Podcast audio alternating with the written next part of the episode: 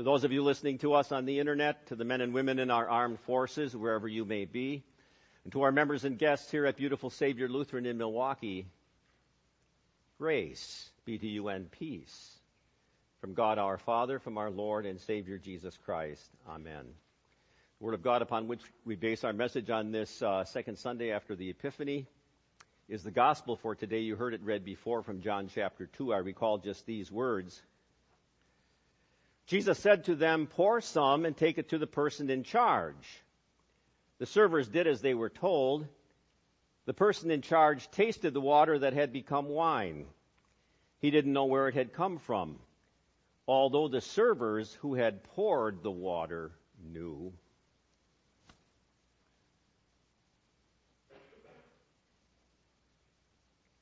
In the name of our Lord Jesus Christ, who during this Epiphany season we remember as true man and true God, my beloved.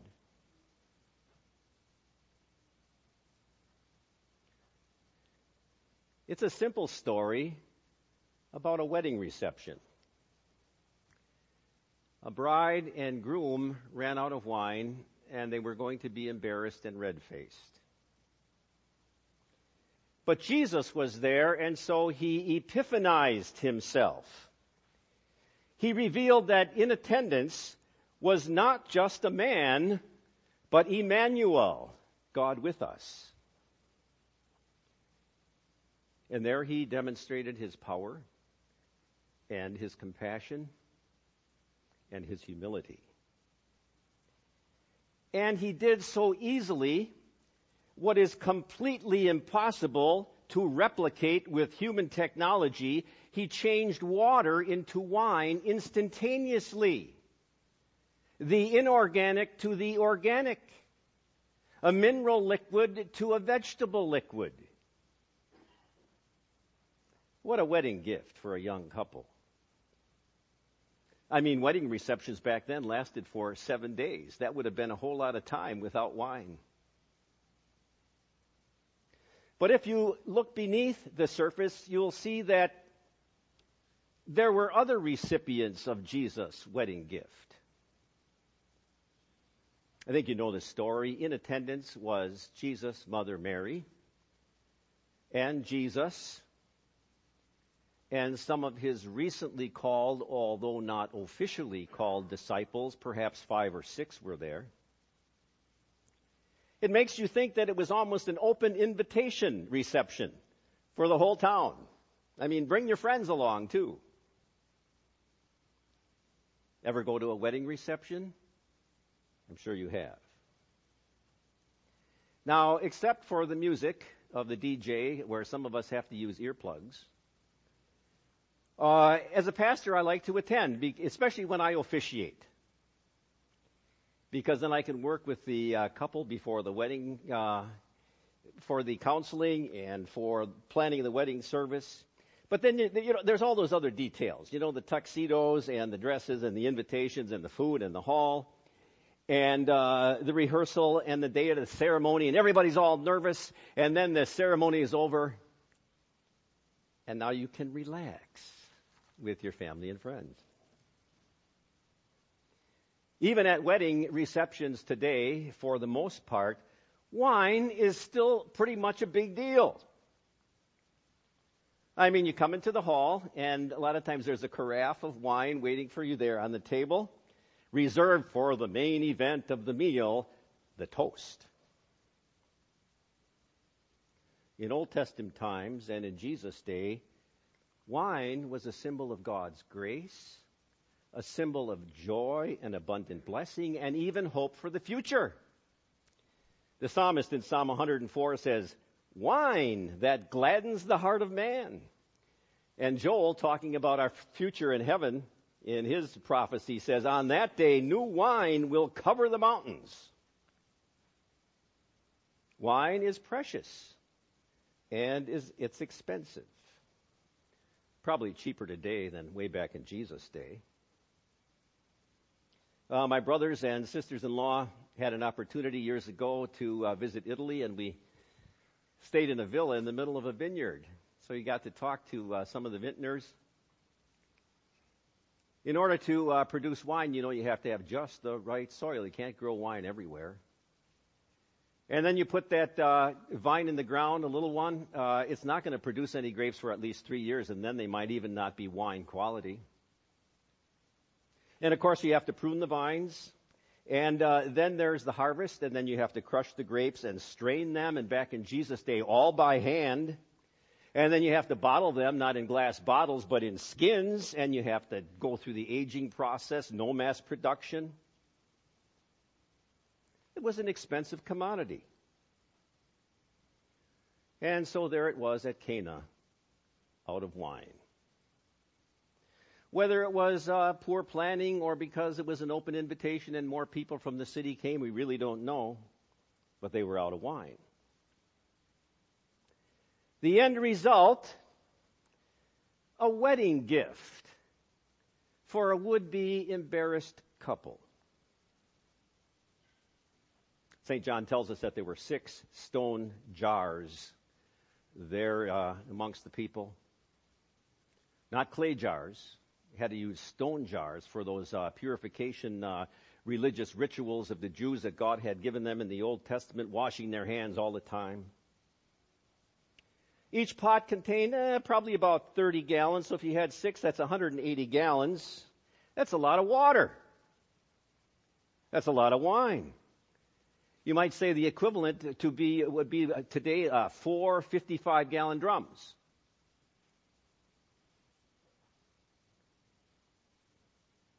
But as I said before, there were other recipients of this wedding gift of Jesus. Mary, Jesus' mother, sitting next to him, said, They're out of wine. Mary probably was pretty good friends with the family because she got this uh, intimate detail that they ran out. They're out of wine.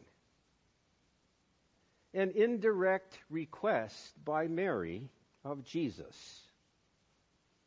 I'm sure Mary, as Jesus' mother by now, she knew that he had power to do something. But then there's Jesus' answer, and it kind of sounds kind of harsh. Why did you come to me? My time has not yet come. Sounds harsh, really isn't. What Jesus was telling his mother was, you know, our relationship between mother and son is going to now have to pale into insignificance as far as our relationship as sinner to Savior. The Creator now is going to take over. And he's going to do things according to his own time and in his own way. Mary re- made a request, and then she listened. And what first of all sounded like no was in reality a yes. What an insignificant problem to bring to Jesus. Uh, imagine, though, if you could get on some spaceship, you know, and be shuttled out to the International Space Station and then look down to planet Earth. And maybe you could begin to theorize in your mind, oh my goodness, on that planet down there, there's gazillions of problems, large and small, global, and insignificant. In that context, how big of a problem is someone at a wedding running out of a beverage? How about your prayer request to Jesus? Mary went to Jesus unafraid of what response there might be. Jesus' words to his disciples. And I will do whatever you ask in my name. You may ask me for anything in my name, and I will do it. I tell you the truth, my Father will give you whatever you ask in my name. And how dare you ever trivialize those words by praying so timidly rather than boldly? The Apostle James says, You have not because you ask not. Your problems if it's important to you, it's important to Jesus. Mary made her request. It sounded like a no answer, but in reality, it was a yes. Mary told the servers, do whatever he says, whatever he asks. Again, it sounds like uh, Mary was a good friend of the family because the servers had respect for her. Now, Jesus turned his attention to those six stone water jars, and he tells the servers, fill the jars with water. Remember listening to that in Sunday school, say, oh, yeah, that's really nice. That was a whole lot easier said than done, you know. Where was the nearest well? They didn't have garden hoses back then, you know, fill it all up. You had to go to the well, one water bag at a time. That's 200 gallons. A lot of manpower, a lot of time. They listened to Jesus and they filled the pots. Jesus said, Now pour some out and take it to the person in charge. What? Take water to the person in charge? They listened and they did what they were told. I always wondered, when did the water change? While it was still in the pots? Or after they poured it out into a little jug and took it to the, the person in charge? Did it change then? I don't know. It's a mystery. He tasted the wine. And he, he said, Why did you save the best for last? I love verse 9. The person in charge didn't know where it had come from, although the servers who had poured the wine knew. They listened to Jesus and they saw what happened. Even though you don't always understand, listen to Jesus and see what happens. Do not store up for yourselves treasures on earth where moth and rust can destroy. Store up for yourselves treasures in heaven. Do not worry about life, what you shall eat or drink. Seek first his kingdom and his righteousness, and all these things will be given to you as well. Ask and it shall be given you. Seek and ye shall find. Knock and it shall be opened unto you. So in everything, do to others what you would have them do to you. Listen to Jesus and see what happens. St. John tells us in verse 11 uh, this was a place where Jesus began to perform miracles. Actually, uh, the word that John always uses is sign, a miraculous sign. A sign is an event that makes known the presence of God. And the purpose of Jesus' signs was never to bring a wow factor, but simply to lead people to faith and to obedience. John also says this is the place where Jesus first made his glory public. Glory is a word always indicating the presence of God. Sometimes it was the fire and lightning and smoke on the top of Mount uh, Sinai. Uh, it was that bright light with Jesus on Mount of Transfiguration. It was God coming down in the uh, form of a dove. His glory on this occasion, changing water into wine. An act that only God can perform. And the result was exactly what Jesus wanted. The disciples believed in him. I just love it the way that uh, after this, then John, winding down his gospel later on in chapter 20, says, Jesus performed many other miraculous signs that his disciples saw. Those miracles are not written in this book, but these are written so that you may believe that Jesus is the Christ, the Son of God, and that by believing you may have life in his name. Jesus performed a sign. And he saved a young couple from embarrassment, changed water into wine. Mary asked, and then she listened. The servers listened and then they saw. The disciples saw and they believed. And those were really the best wedding gifts. But you know, you and I still have even better wedding gifts to come. Waiting for us in uh, that wedding banquet, the, the wedding between the Lamb and his bride, the church, you and me. Isaiah, looking forward to that day, says, On this mountain the Lord Almighty will prepare a feast of rich foods for all peoples, a banquet of aged wine, the best meats and the finest wines. On this mountain he will destroy the shroud that enfolds all peoples, the sheet that covers all nations. He will swallow up death forever. The sovereign Lord will wipe away the tears from all faces. He will remove the people's disgrace from all the earth. The Lord has spoken. In that day they will say, Surely this is our God. We trusted in him and he saved us. This is the Lord. We trusted in him. Let us rejoice and be glad in his salvation. Jesus changed water into wine.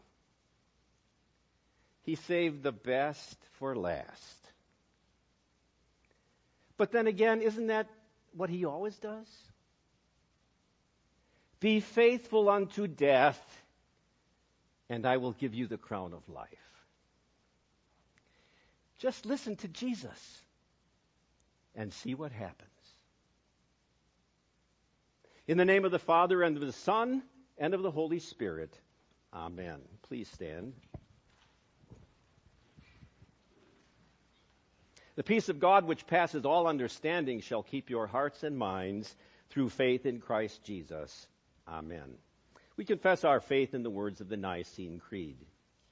I believe in one God, the Father Almighty, maker of heaven and earth, and of all things visible and invisible, and in one Lord Jesus Christ, the only begotten Son of God, begotten of his Father before all worlds, God of God, light of light, very God of very God, begotten, not made, being of one substance with the Father, by whom all things were made, who for us men and for our salvation came down from heaven and was incarnate by the Holy Spirit of the Virgin Mary and was made man, and was crucified also for us under Pontius Pilate he suffered and was buried.